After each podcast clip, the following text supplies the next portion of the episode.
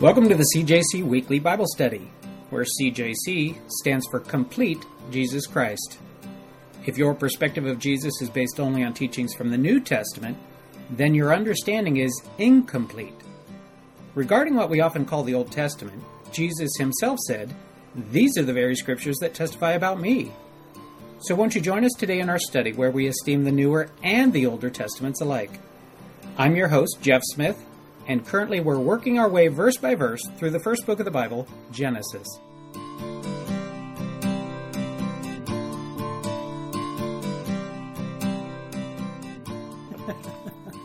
Galatians 5 22 and 23. Somebody mind reading that? That's going to be our main passage in today's talk. We're obviously not in Genesis today. We're taking a little bit of a detour. That's kind of a pun based on the topic of material we'll be talking about later.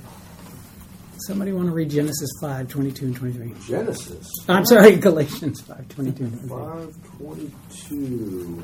But the fruit of the Spirit is love, joy, peace, patience, kindness, goodness, faithfulness, gentleness, and self control. Against such things there is no law. Excellent. Thank you, Dave. So, we're going to be talking about the fruit of the Spirit today. But I've actually titled the message today, Check Your Gauges. I want to start off by telling you a little bit of a story about my background that I don't think I've actually mentioned in, in this setting before. Let me take you back to when I was 16 years old on my birthday. When I was 16 years old, my dad gave me a card. All right, he gave me a card, and inside the card was a key. And as a 16 year old, and what 16 year olds think about, you know, I was like, I know what this is for. I'm like, you got to be kidding me. He's like, no, there you go. There's the key. And I'm like, wow. Came to find out that that key was just a random key. My dad was playing a joke on me. Oh I thought I was getting a car, and he gave me a key. It turned out it was like for some doorknob, you know, in a house we moved away from or something. So it was just this random key that he gave me in a card for my 16 year old birthday when I was 16. And I should have oh, known better because in my family we didn't have money. You know, we didn't have much money, so there wouldn't have been able. He wouldn't have been. I mean, any car he would have been able to afford would have been a, a, a disaster. Um, so I knew I was probably going to end up having to work hard uh, before I'd get to the point where I'd have a car, and it wasn't going to be when I was 16. It was probably going to be quite a bit after that. Mm-hmm. Uh, but sometime, I think sometime between my 17 and 18, 17 years old, 18 years old, somewhere in there, uh, he came home one day and he said, Jeff, I got something out uh, outside I want you to see. And and so I went outside, and sure enough, there was actually a car sitting at the curb outside. There was a car sitting in front of our house, and at first I thought, well, this, maybe this is a joke, maybe it's another joke. Uh, but no, it turns out he actually had bought me a car. It was a 1962 oh, nice. Plymouth Valiant. All right, 1962 Plymouth Valiant. Okay. Wow. This car right here, this obviously is not a picture of my car. This is like a sales brochure, probably, or, or something like that, you know. But a 62 Plymouth Valiant. As a 17 year old, I was I was overjoyed. My uncle had offered me a car shortly before that that had no reverse, and I was like, "I'll take it. I'll take anything." you know, at that point. So you know, just something to call my own, a car to call my own. Uh, as you can see, it's got some unique styling to it, right? That was a newer car by those years. Oh well, we haven't heard yet, and it's yeah. running yet. So, Mike, Mike knows a little bit about my family, apparently. yeah, from the other story, yeah. So this this car, you can tell by its styling, it's got some unique features. One of the things is that, uh, it, well, it was known for its styling or lack thereof. It didn't win any beauty contests. This car actually made more often. It made the list of the most ugly cars ever made. Uh, you can actually find the 62 Plymouth Valiant on the, the list for the ugliest cars ever made. This is typically what it really looked like. Instead of the sales brochures, this is kind of what a good specimen might look like parked at somebody's curb. Uh, again, this picture isn't mine, but none of these are going to be my, my, car. This one right here, you could get it with the trunk that had just a basic streamline, you know, emblem on the back you know, just a, a, standard trunk that you could get right there. Or you could pay a little extra for the option that uh, was called the Continental option, made it look like a spare tire, but soon after its release was uh, known as the toilet seat trunk uh, for, for, for, reasons that you can probably see right there. So you're probably wondering, well, what did Jeff's car look like? I mean, as a 16 year old, what would Jeff's car look like? So, um, oh, you know, Bianca's face right yeah. there. Uh, isn't that awesome? I think that's pretty cool, except that wasn't my car. Oh. I didn't look anything like that. As as a 16 year old, I probably would have loved to have had that. Uh, but mine looks something a little bit more like that. That one right there. And if you're wondering, what is that color scheme right there? That's rust. All right? That's what that color scheme is right there. And that's kind of what it looked like sitting at the curb. Kind of close to the view I had when I went outside to see the car that was parked at the curb. I'll tell you a little bit about it. My dad had been driving down a rural road. We lived in a rural community. It was agricultural. It was in Ventura County. It was a little community called Fillmore. And he was on one of these back roads through the orchards, and there was this car parked almost in the ditch. It was at the end of this dirt driveway, and it was almost, you know, parked off the side of the road and almost in a ditch. And it had a for sale sign in it. And my dad went up the up the little farm road and went and talked to the farmer, and uh, they worked out a deal, and he bought the car for 250 bucks. And uh, before he took the car away, the farmer says, "You know, it's a good thing you bought it today, because if it didn't sell today, I was going to turn it into a planter tomorrow." so you can imagine the condition that it was in. It, it had issues. It had problems. It was it had seen a lot of miles by the time it came into my possession. It didn't have a lot of the stuff that modern cars have, like a floor. Um, there was actually holes in the floor in the back seat because it was so rusted through. And I I had this car through you know the twilight years of my high school and even going to college, and I'd have people that would ride in the back of my car, and they actually enjoyed riding in the back of the car. And I found out why because you know we'd go through a drive-through at McDonald's or whatever and get our, our, our meals, and then they'd throw the trash out the hole in the bottom of my car. They were throwing their French fry you know cartons and their hamburger wrappers through the hole in the bottom of my car, and I'd see it in the rearview mirror. I'd be like, "Where'd that garbage come from? I didn't see that in front of me as I'm driving down the road." Like, hey, knock it off back there! Oh, what a car! Is exactly right. What a car! It had other issues. Let's see, the, it caught on fire once. The, the, the brakes, there were issues with the brakes. Somebody had to pull up alongside me one time and honk and tell me that my car was on fire. So I had to pull over and open the back door and grab the blanket off the back seat that was my seat cover and use the blanket to try to put out the, the fire in the back. That was probably a dumb idea. It was right by the gas tank. And then uh, another time I was driving down the freeway and uh, the accelerator pedal got stuck. Um, there was traffic up ahead. It started to slow down, and so as you would do, you would slow down. You lift your foot up off the gas pedal, and the gas pedal's supposed to follow your foot. Uh, at this particular moment, for whatever reason, it decided not to follow my foot. It just stayed there, and so I'm not slowing down. And so, uh, thinking real fast, I took my foot and just, you know, jammed it on the pedal to like free it up, and and, and instead of freeing it up, it just pushed it down and stayed down. So now I'm accelerating. This is all like that fast. So now I'm accelerating when everybody else is braking. So I thought real fast and I quickly got out of the lanes and I got onto the shoulder and I put it in neutral and now I can slow it down. I couldn't use my brakes when it was under power because it's just, you know, the brakes fighting the engine. So in neutral I could actually slow it down. But the engines, you know, I'm on the side of the road and, you know, it's just revving up really high and I open the hood and I get my hand in there and I'm wrestling with the linkage and bless you, wrestling with the linkage and finally get it unstuck and uh, you know it finally started behaving again. Uh, So it, it had issues, but you know I tell you what, I kind of miss that car. This is kind of what the back end of a nice version might look like. If you see this, you know, car, if you're following this car down on the freeway, you know this is this is a nice one. Mine was something a little more like that. So if you're following me, that's probably more realistic of what you would actually end up seeing in front of you with flames. with flames, right? Right. Trash. That's right. exactly right. One of the things I liked about this car, though, is it was just so simple. You know, you, you can't open a hood of a car nowadays and see something just so simple like that. This is a really clean version, of, of course, but I mean, it was just really basic. And as a high schooler, I needed to keep this car running, and this was a car I could actually figure out, and it was a car I could actually do a lot of work on myself and, and kind of keep it running. This is a picture here of kind of what the dash the dash and the gauges would look like as you would be sitting in the driver's seat. You see the steering wheel there and the gauges in the background. This would be a nice version, okay? And then this is kind of more of a, a close up view of what the dash might look like, just focusing now on the dash and the gauges. Let's talk about gauges for a little bit. I mean, if you look at this car, there's it's pretty simple in the number of gauges. There's only a few gauges here. There's the speedometer. It tells you how fast you're going. You'll see your needle go up if you're going faster. You see the needle go down if you're going slower. There's a fuel gauge. If you've got more fuel, it goes up. If you've got less fuel, it goes down. There's a temperature gauge. It's you know goes up when it's hot and it goes down when it's cold. And then the last one is your your electrical system. You know, if you're doing fine and nothing's wrong with your electrical system, it pretty much that needle would stay pretty much straight up and down. And then if you turn on your headlights or you turn on the heater, the needle would start to go down a little bit, and you turn them off, and the needle goes back up. So that was pretty much it. You just had a few simple gauges. In contrast to the car that I drive now, or that my wife drives now, the newest car I have right now is 11 years old. So you think, oh, it's not even modern. But at, at 11 years old, even then, there are so many indicators. There are so many gauges, so many things that light up on that dash, I can't even begin to count them. You stick your key in the car, you turn on your ignition, for one second, everything lights up. It's like going through a self check, right?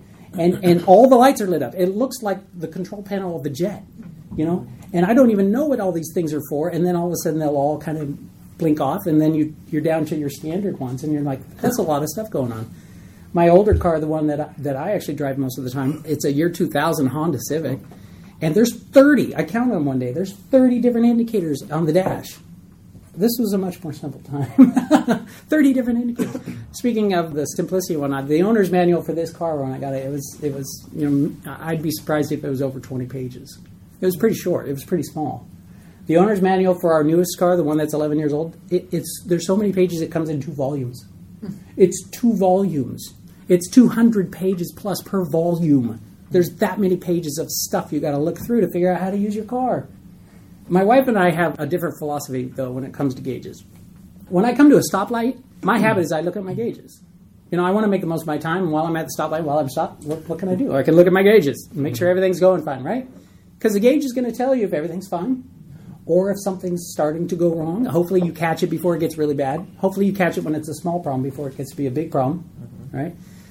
My wife's philosophy, though, on gauges is is a little bit different than that. Uh, I drive her car on the weekend. We go to church in the car that she drives, and we'll get in and we're ready to go to church. And I'll turn it on. I'll say, "Hey, hey, hey! How long has this light been on on the dash?" And she goes, "Oh, what light?" I got "This one right here." Oh, you know, I think I was meaning to tell you about that. Meaning to tell me about that? You, you need to tell me about these things a little more promptly than meaning to tell me about that. You know, and we'll have this discussion about the importance of gauges. Because sometimes a gauge can be something not so important, but most of the time it means there's something needs attention, and preferably sooner rather than later. So uh, about two weeks ago, I got a text from my wife, and she sends me a text. She says, "Hey, there's a light on on the dash." And I'm like, "Oh, good. She's noticed it. She's doing something about it. She's telling me, right? She's telling me there's a light on the dash." And I said, "Oh, okay. Which one is it?" And she goes, "I don't know." And then the next text I get is a photograph from her phone that she's taken a picture of the of the light on the dash. Now, instead of the light being on being my primary concern, right? My concern now is are you driving? are you driving and finding your phone and oh. taking it out and finding camera and go through the code and getting the camera and now are you sticking your hand with the phone through the steering wheel? to to take a picture of the gauges, and now you're driving with your hand through the steering wheel. That's what us guys would do. Truth be told, maybe you're right. But anyway, I'm thinking about this because she wouldn't be driving alone. She's got the kids in the back, you know. And I'm thinking now, I'm thinking, what are you doing? I hope you're not driving. You know. So she False takes this yes. picture of this thing. no, I didn't. so she takes a picture of this indicator light, and, and and it's one. I'm like, oh, I don't even know what that is. There's times when we're driving and I'll see a light coming on. I'll say, honey, honey, get the owner's manual. We got to figure out what this light means because I haven't seen this before. There's so many different gauges. And she go, I don't want to do that because she doesn't want to look through 400 pages, two volumes of 200 pages each, to try to figure out what it is. It, ta- it took us a long time last time to figure out what that one was, and now we got to find out what this one means. So, gauges are important. It's important to check your gauges. It's important to know the condition uh, of the vehicle that you're driving, right? I mean, you can all, we all get that. It's important to check them often so that you know if there's a small problem, so you can catch it before it becomes a big problem, and maybe you can do something about it. Because really, what happens if if a gauge shows that something's not right? What are our options? Hopefully, we've caught it in time that we can do something about it ourselves. Hopefully, when I when I see a light go on on the dash, I'm hoping something I'll be able to fix myself. Maybe it's low wa- windshield washer fluid. Maybe it's low, you know, gasoline. You know, maybe it's it's something that I can fix myself in my driveway. But sometimes it's not that nice. Sometimes it's not that cut and dry. Sometimes I need to pull somebody in that knows more, right? Sometimes I need to find a friend who knows more about these things than I do. And they go, hey, I got this light on my gauge. Can you help me figure out what it means? Can you help me figure out how I can fix it? Is there some way? Is there some way I can do this without having to incur a big cost, right? And then sometimes it's it's a lot worse. Sometimes you have a light goes on and it's something big, and you need to go to a specialist, and you know that this specialist is going to charge a lot. It's going to be painful. It's going to maybe require major repairs, and you're hoping it's not that big of an issue, but sometimes that is. If you look on this dash right here, you'll see this light up here in the top left corner. It's just a little indicator. All it is, it's just a little light that in this car you hope never comes on because it was just a little bulb in the back, and when it comes on, there was a little red piece of plastic, and it would, I think it even said the word oil on it. And if that light came on in this particular car, that was a very bad time. That usually meant major overhaul. So these other ones, they would give you indications of how, how it's going, and you know you could see fluctuations. In this one, there wasn't any fluctuation. It was either on or off, and you hoped it was always off. Because if it came on, you needed to do something right away you needed to pull to the side of the road and you needed to take care of it. And I actually carried quarts of oil in the back of the car to be able to take care of that light right away. Because if you let it go too long, you would run the risk of seriously burning up your engine. So hopefully we could take care of it ourselves. Sometimes we need to pull in a friend that knows more about these situations than us. But uh, the worst case scenario is we need a major overhaul, major repairs. Wouldn't it be nice if we had spiritual indicators in our spiritual life? Wouldn't it be nice if we just had a few simple indicators that we could look to and it could help us to establish is everything fine and normal? Or is there an area that needs some sort of attention? And I propose to you, we have some indicators. We've got nine of them in this passage. Our different indicators, our spiritual indicators, our spiritual gauges include these nine up here. And let's look at those a little bit. The first one is love. Love is your first gauge, love is your first indicator. How are you doing in love? How's that gauge looking? Look down at your gauge in the area of love. When it comes to love, you might be thinking to yourself, oh, oh dear. Okay, we're going to be talking about the fruits of the Spirit. I've heard this so many times before. I mean, this passage is very familiar to me. And if you've ever heard the phrase, familiarity breeds contempt, we have a tendency to go there where we think, oh, I've heard this before, I can turn off right now. I can click off. Wish it was something else we were talking about today, something new, something more exciting than this, because I've heard of this. But I want to challenge you to be listening to what the Spirit might say to you today.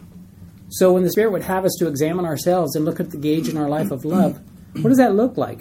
What does love look like? When we look at the Bible, when it talks about love, there's no shortage of passages. No shortage of passages that talk about love. In fact, there's four different words used in the Greek for, to describe four different types of love. Three of those actually appear in our New Testament. Those four words, and you've, you've heard this before: agape and storge and phileo and eros. All right, eros being a sexual type of love that particular Greek word isn't used in the New Testament. Storge is, you know, the type of love parents might have for kids or siblings might have for one another, or parents even for one another uh, in a good relationship. Phileo is a friendly or a brotherly type of love, or you like something strongly, it's a, it's a phileo love. And then there's agape, and agape is the big one. That's the one we're going to be talking about. So if I was to say, how's my love gauge, and I was to look at my love gauge and I was to try to decide, what do I love? I love ice cream. But you know what? That's not going to register on my spiritual gauge. That's a different kind of love. Mm-hmm. Agape love isn't about loving ice cream. Agape love is about God's love for us. It's a godly form of love. It's the most it's the highest form of love I would propose to you. All right. So how are you doing on love? John 15, 17 says this that we're to love one another. It says, This I command you that you love one another. So when you look at this gauge, realize that what is this measuring? It's measuring our love for one another. And so you're probably thinking to yourself, Okay, so uh, all right, I gotta, I got to love I got to love you and I got to love you and I got to love you. We and, and we we look around the room and we decide how we doing. How we doing on love? You look around the room and you go, okay, all right, all right, I can do that. I can do that. But the interesting thing is, five verses before that, John 15, 12, Jesus says this This is my commandment that you love one another, just as I have loved you. That takes it up a notch. I mean, because our definition of love, we can probably sign ourselves off, check ourselves off, and say, yeah, that gauge is right. That gauge looks normal. But all of a sudden, you see something's added here. It's not a how I would normally think about loving somebody, it's how would Jesus love this person? How would Jesus love me? And that's the standard then. The standard's a higher standard. Another passage very familiar talking about love 1 Corinthians 13, verses 4 through 8. Love is patient, love is kind. It does not envy, it does not boast. How's your love gauge looking when you start weighing it by these standards? It's not proud and does not dishonor others. It's not self seeking. It's not easily angered, keeps no record of wrongs, does not delight in evil, but rejoices with the truth. It always protects, always trusts, always hopes, always perseveres, and then the last one, love never fails. How's that love gauge looking? Is everything going fine? Or maybe is this an area that God wants to work on? Is it, is it starting to show that maybe something needs our attention? And then Luke 6:32 it's an interesting passage. It says this, if you love those who love you, what credit is that to you for even sinners love those who love them? So now Jesus is issuing a challenge. Oh, you just love others that love you? Mm, not, not good enough. What? Yeah, that gauge is indicating you're a little bit lower than maybe you thought you were. Who are we talking about? Okay, I got to love others. All right, I'm getting a little nervous. Matthew 5:44 says this, "But I say to you, love your enemies and pray for those that persecute you." That's hard to do. How's your love gauge looking? Moving on to joy. James 1 2.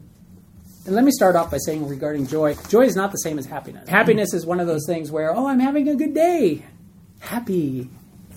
Oh, I'm having a bad day. Unhappy. Right? Happiness follows the circumstances of our lives. And so we would all look and say, yeah, that's reasonable. You see somebody who's unhappy because they're having a bad day, or they're happy because they're having a good day. That's happiness. It's circumstances based. But that's not the joy, the joy that's being described in the Bible. The joy that's being described in the Bible is something that's irregardless or irrespective of the circumstances. James 1 2 says this Consider it all joy, my brethren, when you encounter various trials. So the joy you can have in bad circumstances, in trials. When you're going through trials, you can still have joy we were youth pastors and we had a youth group and there were kids in the youth group and uh, as kids do they grow up and one of the girls in the youth group ended up marrying a guy seemed like a nice guy at the time but later on he got bored with her and decided to find somebody else and his justification when he was called in front of the pastor you know you can't continue coming to this church and living in sin. And his justification was well god wants me to be happy. As if happiness is a god-given right. As if happiness is a an excuse for disobedience because he was clearly living in disobedience, living in sin. No, God calls us to be obedient. And when we're obedient, when we submit to Him, He fills us with joy. He had it backwards. He had happiness as His pursuit, even if it meant disobeying His God.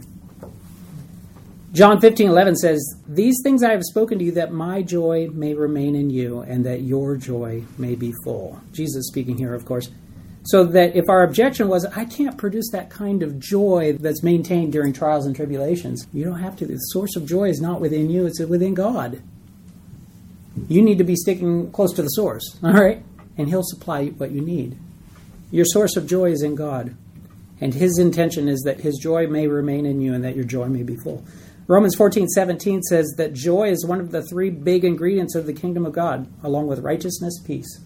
Righteousness, peace, and joy in the Holy Spirit, Paul describes in that passage there as being three big ingredients in the kingdom of God. Romans 15 13 says, uh, Paul ends up saying, Now may the God of hope fill you with all joy and peace in believing. So, what I'm seeing here is that all joy can be had in God. And if you want joy in your life, if your gauge for joy is showing low, then go to God. Go to God. Joy is found in Him. How's your joy gauge? How about peace? Those two verses that I talked about just there, right there, Romans 14, 17 and Romans 15, 13, you'll see they repeat right here for peace. Because those two passages, in addition to mentioning joy, they also mention peace. Romans 14, 17, the three ingredients were what? Righteousness, peace, and joy. Three big ingredients in the kingdom of God. The next one, Romans 15, 13, like joy, God wants to fill us with all peace. God is the source of our joy. God is the source of our peace. How's your peace gauge? If it's low, if you're feeling kind of low with peace in your life, could you use some more peace in your life, your gauge is showing a little low, go to God. Go to God. John 16, 33 says this These things I have spoken to you so that in me you may have peace. In the world you have tribulation. So you find that peace is not it's not based on circumstances. Just like you could have tribulations and joy, you can have tribulations and peace. Joy and peace, God can provide those for you despite your circumstances, even in the midst of tribulations and trials. Acts 10:36 the word which he sent to the sons of Israel preaching peace through Jesus Christ. This verse right here what is it saying? It says that God God says I want to send a message. I want to send a message to my people. And what is the message? Peace. We can have peace with God. He brings that message. Ephesians 2, verses 14, 15, and 17 talks about Jesus preaching peace, establishing peace, and he is our peace. Romans 2:14 says, "For he himself is our peace." Verse 15, so that in himself he might make the two into one new man, thus establishing peace. And verse 17, and he came and preached peace to you who were far away and peace to those who were near. And that God is a God of peace in 1 Corinthians 14:33. Romans 5:1 says that we can have peace with God through our Lord Jesus Christ. How amazing is that that we can have peace with God? Javier and I were talking before we got started about how things could be different if God didn't get involved, right? And what would be our destination? What would be our fate? It would be bad news. But yet, the God of the universe says we can have peace with Him. That's amazing. That's amazing. And how is that? It's wrought through Jesus. Peace with God through our Lord Jesus Christ in Romans 5 1. Romans 8 6 says, For the mind set on the flesh is death, but the mind set on the spirit is peace, is life and peace. So if you're feeling a lack of peace in your life, if your peace gauge is showing low, how can you increase your peace? How can you fill up on peace? Well, spend time with the source by setting your mind on the spirit, not on the flesh. What is the flesh? It's about living selfishly. It's about living for my own pursuits, my own desires. Living for the spirit is living for what God would have for us. Going down the path God wants us to go down. As we live to feed the spirit or set our minds on the spirit, that's when we can have access to life and peace. Philippians 4, 6, and 7, it says, Be anxious for nothing, but in everything by prayer and petition with thanksgiving. Let your requests be made known to God, and the peace of God, which surpasses all understanding, will guard your hearts and minds in Christ Jesus. And then 2 Thessalonians 3:16 says, "Now may the Lord of peace himself continually grant you peace in every circumstance." So once again reminded that peace is not based on circumstances. That you can have peace despite going through horrible stuff. How about patience? Patience. 1 Peter 3:20 says this, that God was patient, right? It says the patience of God kept waiting in the days of Noah. So God was patient during the days of Noah. That's good to know. How about uh, the example of the prophets? It says in James 5:10, "As an example, brethren, of suffering and patience, take the prophets who spoke in the name of the Lord." So the prophets were examples for us to be patient. Okay, that's great though. We got God was patient. We got the prophets are serving as an example for us to be patient. And you heard the joke, you know, don't ever pray for patience, you know, because what's going to happen? God, God's going to break things in your life, and you're like, ah. so God was patient. The prophets serve as examples of patience. Oh, but the next one helps us. Romans 2 4. God is patient with us. Or do you think lightly of the riches of his kindness and tolerance and patience? God is patient with us. 2 Timothy 4 2 says this Preach the word, be ready in season and out of season, reprove, rebuke, exhort with great patience and instruction.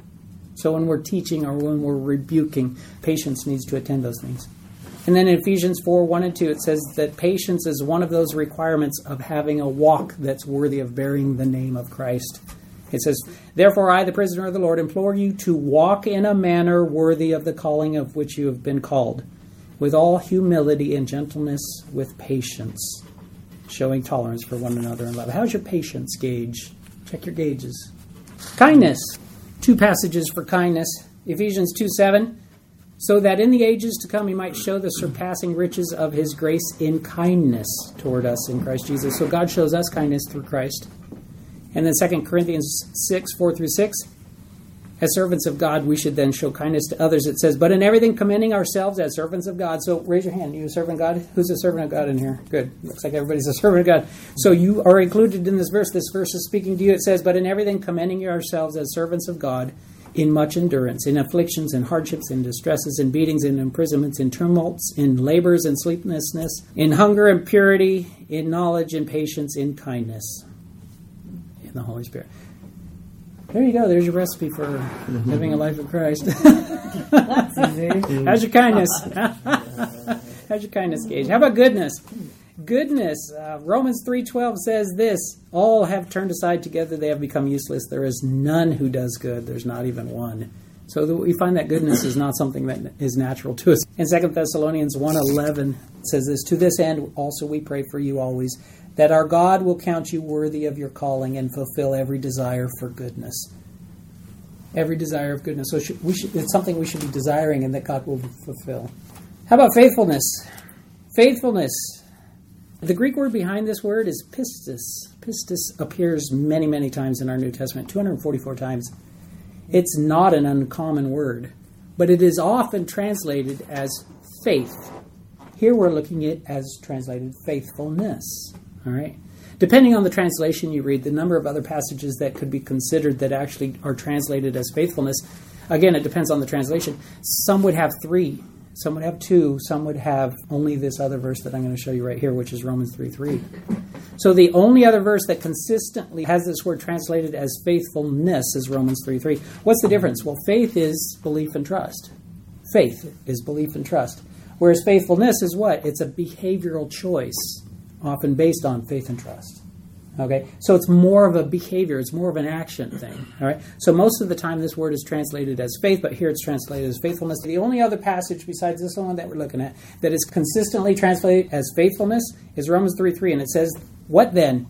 If some did not believe, their unbelief would not nullify the faithfulness of God, will it? The reason I bring that up is because the only other passage that I can find that is consistently translating pistis as faithfulness is talking about faithfulness of God, not our faithfulness. Once again, we find where's the source of this kind of stuff? It's in God. All right, so how are your gauges looking? How's your gauge on faithfulness? If your gauges are running low, you need to be going to the person who can fill you up. You need to be going to the source. If you need gasoline, you go to the gas pump. If you need faithfulness, you go to God. All right, how's your faithfulness gauge? And then gentleness. For gentleness, Colossians 3:12 says this, so as those who have been chosen of God, anybody chosen of God in here? Anybody chosen of God? I should be seeing every hand, right? Chosen of God. So this is speaking to us then. So as those who have been chosen of God, holy and beloved, put on a heart of compassion, kindness, humility, and gentleness. Gentleness. Gentleness should be attending the way that we live. Galatians 6 1, it says, Brethren, even if anyone is caught in any trespass, you who are spiritual, restore such a one in a spirit of gentleness. So gentleness should attend us in exhorting somebody to restoration. 1 Timothy 6:11 says this that we should be uh, pursuing gentleness. It says, "Flee from these things, you man of God, and pursue righteousness, godliness, faith, love, perseverance, and gentleness." So we we should be pursuing gentleness.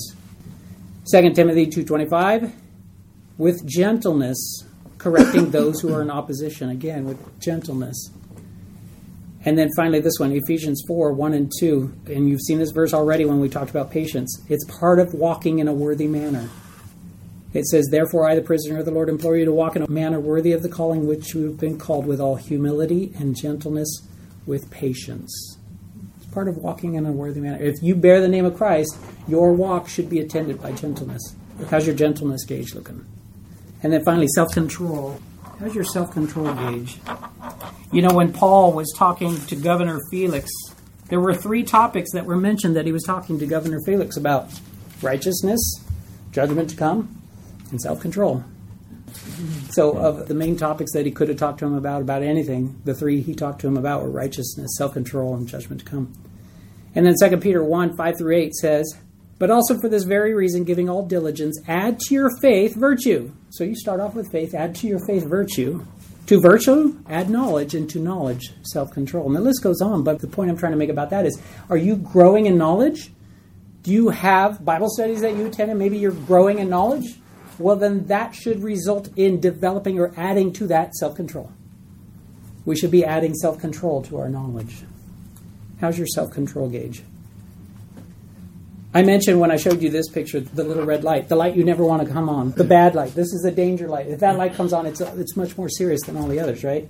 this is the red light danger. You take care of it right away. These are serious issues. If you don't, you're going to destroy everything. That's what that light means, right?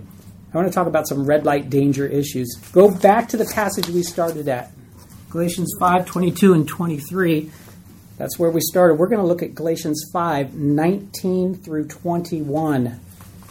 If you see any of these crop up, these are red light issues. These are the light. This is danger. This is pull over. This is get it taken care of right away. Now, the deeds of the flesh are evident, which are immorality, Immorality is a red light danger sign. Get it taken care of right away. Some of your other translations will have fornication or sexual immorality. The next word is impurity. Some will say uncleanness. The next one is sensuality. These are red light danger issues. If you don't take care of these, they're going to destroy everything. Idolatry. Next one is sorcery. Some will say witchcraft. Next one is enmities, or some translations will say hatred. Next one is strife, or some will say discord or contentions. These are danger. Take care of it immediately. Jealousy, outbursts of anger, or outbursts of wrath, or fits of rage. Next one is disputes, or someone says selfish ambitions. Next one is dissensions, after that is factions. What are factions? Factions, different cliques or different groups warring against one another, right? factions, or some translations have heresies there. Verse 21, envying. Envying. Is that a problem in Southern California? envying. That's a red light danger issue. Don't allow yourself to engage in envying and think it's just a small thing because every commercial that's on your TV and your radio is trying to sell you something. Oh, it's just normal. It's part of our culture. No, that's a red light danger issue. Be aware of that. Watch your gauges. Drunkenness. You know anybody ever gets drunk? Drunkenness as a lifestyle? Mean, something they do as a habitual pattern on the weekends. I hope it's not us because that's a danger light. That's a danger sign. That's a get it taken care of right away. The next one is carousing, or some translations will have revelries.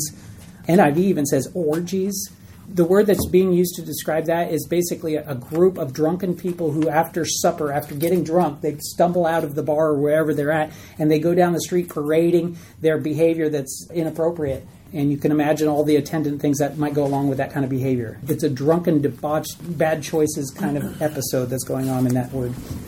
And then it ends with this, and things like these. It's not even a complete list. There's other things that could be included. Paul is saying it's not limited to just what I'm giving you here. So what these are red light danger issues. These should not be something that we would see in our life. If we are, that's a light that's coming on that says that needs to be taken care of right away. That's an issue that you need to pull over and you need to deal with right now. That's an issue that can destroy everything if you allow it to continue. And then he says, Paul ends up saying, Of which I forewarn you, just as I have forewarned you, that those who practice such things will not inherit the kingdom of God. Now, if there's a little voice right now whispering in your head, you did one of those, you can't go to heaven. Mm-hmm. That's not the case, all right? It says there, who practice such things. These are people that make it a practice. All right. So if you've got some episode in your life where you go, oh man, one of those words describes, you know, an episode of my life in the past, that's fine. It's in the past. All right. Does God have forgiveness for those who come to Him in repentance? Absolutely. Does He even include forgiveness for the person who calls themselves Christians for years and years and years and then last weekend blew it? Yes. When Peter came to Jesus, he go, hey, you know what? I think I got this whole thing figured out. How many times should I forgive my brother? Seven times? What did Jesus say to that? 70 times seven. Oh, that's a whole lot more, and we're not supposed to be keeping track, right? We're not supposed to count. I'm up to 480. I'm getting close. and what is that saying? It's saying not only that the forgiveness that we should have for one another, it's would God have a less of a standard for himself towards us? Would God say, you need to forgive each other 490 times, but me, I'm only going to forgive you guys twice? I'm only going to forgive you 10 times or 15. No. It's a statement of how forgiving God is towards us and therefore how much forgiveness we should have for one another. Does God have forgiveness for the person who has made bad choices in their life in the past, whether it was last weekend or last decade? He does. All right? The red light comes on when these are a pattern in the present. If they're in the past, they're in the past, the light is off. You've been forgiven. All right? So, what if there's an issue? What if your spiritual gauges indicate that something's going low, something's running low, something needs attention? Well, deal with it, right? Hopefully, it's something you can take care of yourself. Hopefully, it's a small issue, and you go, okay, thank you, God, for showing me this. I can, you know, you and me, we can work it out together. Or if it's not, maybe you need somebody to come alongside you, maybe a mentor or a friend, somebody you can go to and you go, you know what, I recognize that you know more about these things than I do and I need your help on this. Just as we might go to a friend who would know more about our car than we do. Hey, this is one I can't quite figure it out. Can you help me? Because I know you know more about these things than I do. Maybe we could find ourselves a spiritual mentor or a friend, and we could say, Hey, I know you know more about these things than I do. Can you help me figure this out? And then sometimes there are bigger issues. Sometimes there are issues where we know that we're going to have to go to a specialist. And like the car, we know that might be a major overhaul. There might be major repairs involved. There might be a big cost. It's the same with our spiritual gauges. Sometimes the issues are so big, we might need to go to a specialist. We might need to go to somebody where we know it's going to be big repairs. It's going to be major reconstructions. It's going to be a big cost. What would I say then in summary? I'd say we should be thankful that we've got somebody that we can go to day or night, a specialist that knows all about our issues. Mm-hmm. And there's nothing that's going to be misdiagnosed. He knows exactly what the problems are, and he's going to be able to take care of those issues. And we cry out, "Dear Heavenly Father, please help me in this area." And he's got this. He's the source of all of it, right? Mm-hmm. We find out none of this comes naturally to us, so it's got to come outside of us. It's got to come to us supernaturally because it doesn't come naturally. So we go to God who is able to provide us. These are the fruits of the Spirit. It's called the fruits of the Spirit because it comes from the Spirit. It doesn't come from within us. Mm-hmm. We need to be checking our gauges frequently. We need to be paying attention to our gauges and not ignoring the trouble signs as they show up. We need to get to know what's normal, what's really the way it's supposed to be, and not what we would just call normal because we've gotten used to it that way. We need to fill up when we're running low on something.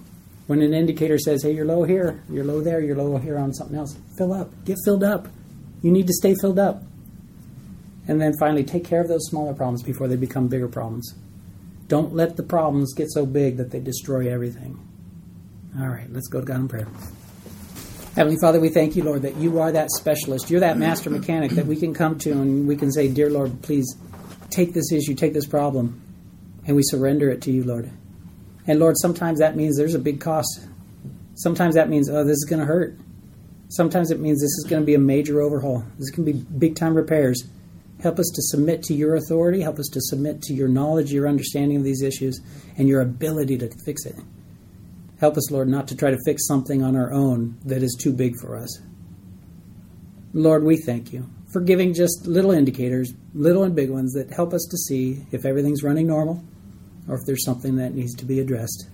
Thank you for spiritual gauges in our lives. And go with us now and help us, Lord, at many opportunities throughout the day to check our gauges. In Jesus' name, amen. Amen.